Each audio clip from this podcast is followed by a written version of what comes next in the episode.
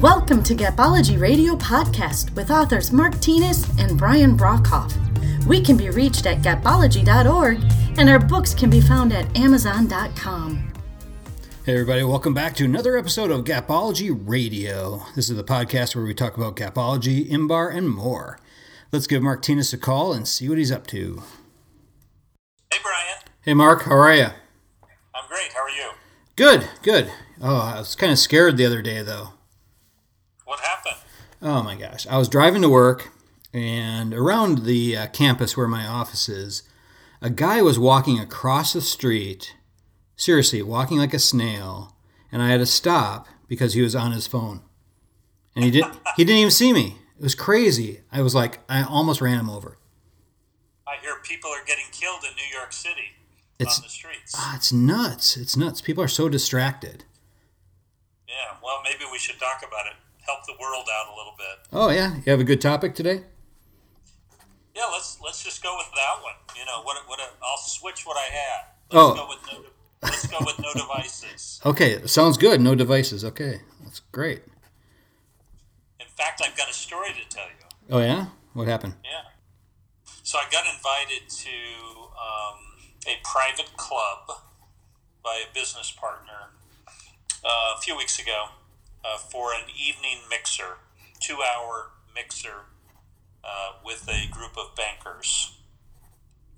And when you get to the event, there's a big sign no devices allowed. Wow. So that, Oh my gosh.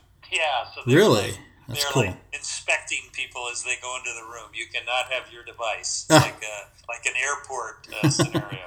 Like a Prince are going concert. back to their cars and dropping off their devices, and uh, no no devices allowed. That's cool. And it was amazing. Let me let me tell you what happened. So I just stood back and watched for a while, and the conversations were amazing. People were having conversations. I don't know if I'd seen that like that in a long time. It Yeah. was incredible.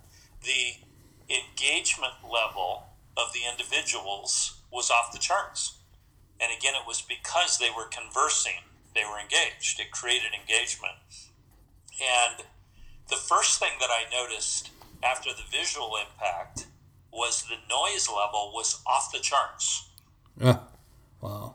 Off the charts. It was loud because people were talking. and it was Wow. such a strange feeling. Yeah, seriously. And it, this totally would not have happened had they had their devices. hmm It would have been low key, and half the people would have been looking at their screens, and um, it it was a total game changer. And I can tell you, for me, it was just shocking. I learned the names of the bankers. I could tell you their names right now. Um, I know where they worked, what they do. I bet they know who I am and what I do. And it was an amazing evening of engagement, two hours without devices, and it was significant. So I just wanted to share that because I think it has implications in a lot of other things that we do. So I'll turn it to you to comment, and then I've got some other things to share. Oh yeah, I think it's I think it's just crazy. I see it so often um, as I travel, especially. This is where I really see it. So sitting on the shuttle bus, going from the airport to the car rental, it just it, it's just amazing. You look around, everyone's head is down, everyone's head is looking at their gadget, at their device, and nobody is talking. Nobody's looking around, looking at the scenery, looking at what's going on. Um, it's just amazing how you know technology's really consumed the population. Yeah, it's consumed the mind share. Yeah, yeah, And if you looked at a you know a, a twenty four hour day, it may be you know equivalent to sleep time now, device time. It's Mhm. crazy yeah. for some people. For Right. some people. All right, so here's here's some of my recommendations uh, to the group. So I would create no device time frames. I mean, I really don't get on my device on, on the weekends much. I uh, restrict device usage in the evenings uh, dramatically. I read an article that no device time frames if you'll actually carve them out during your day, that they will lower your stress level. Oh wow! You, I mean, you, you can literally. I, I get, you know, I get fifty emails, maybe hundred emails on a day, but I can knock those out, make them productive in three different segments. I don't need to be on email all day long or on a device all day long to be effective or productive. Mm-hmm. It's a crutch. It's no device time frames are, are good for us. They make us more productive and they lower stress level. Uh, it allows us to connect with people. Uh, it allows us to develop interaction skills. And I'm, I'm really worried about millennials not having interaction skills at the level that, you know, mm-hmm. will be required to be successful.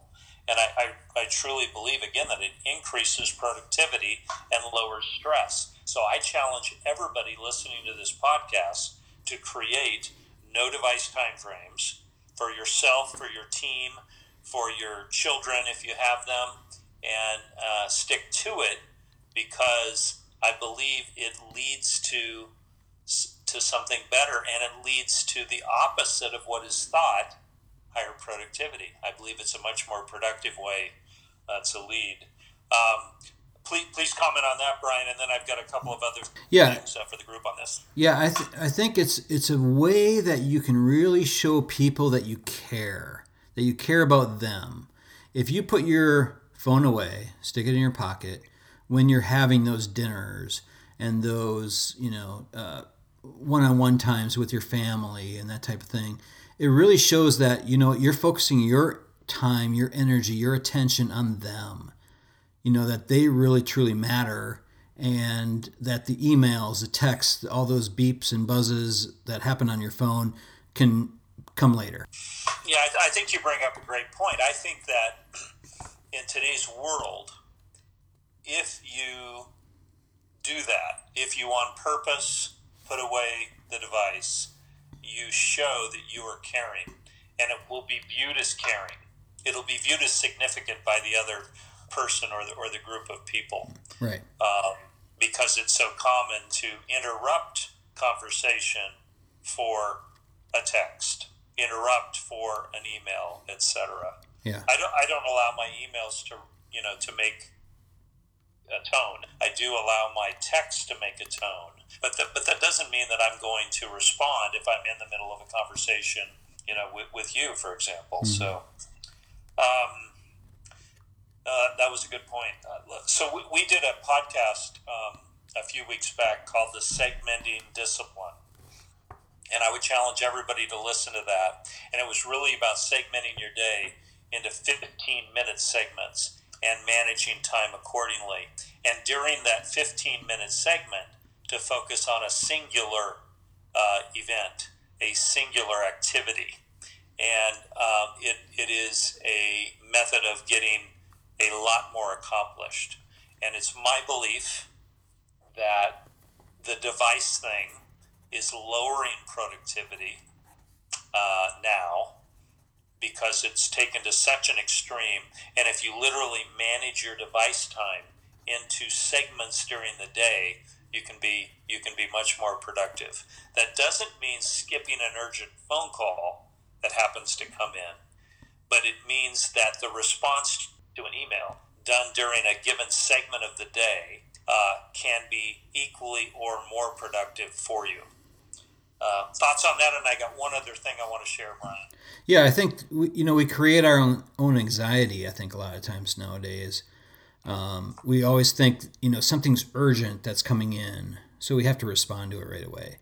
And by segmenting, by breaking up and dedicating time to those devices, then allows you the freedom to not feel anxious about those different buzzes and beeps that come in because you can put those aside and know that you know in a, in a half hour or whatever i'm going to deal with those but right now i'm going to focus on the things that are truly important in front of me yeah i mean you said it that was brilliant we create our own anxiety yeah so true so true so i want to share um, a story so last week i uh, was involved with and, and leading uh, a meeting um, and um, we we did not allow devices into the meeting.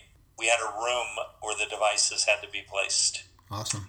And we took a break every two hours. And every two hours, everyone could go grab their device and catch up for 15 minutes on whatever was urgent, you know, that was going on out there. But uh, we didn't allow devices.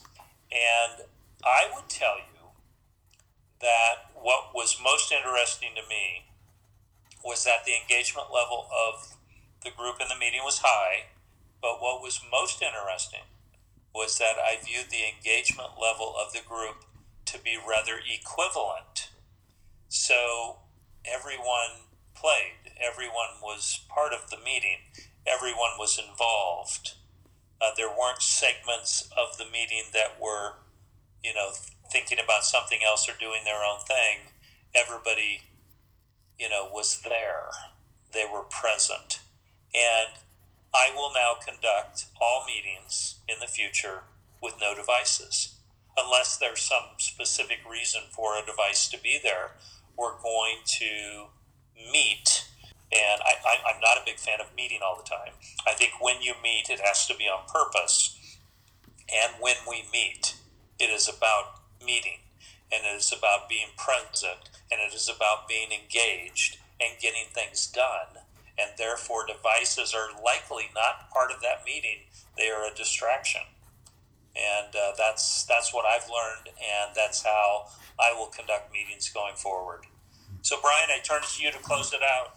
Yeah, I think with meetings, um, you know, if you look at it through a gapology lens, the purpose is really to close the gaps. So, close the knowledge gap, close the importance gap, and close an action gap.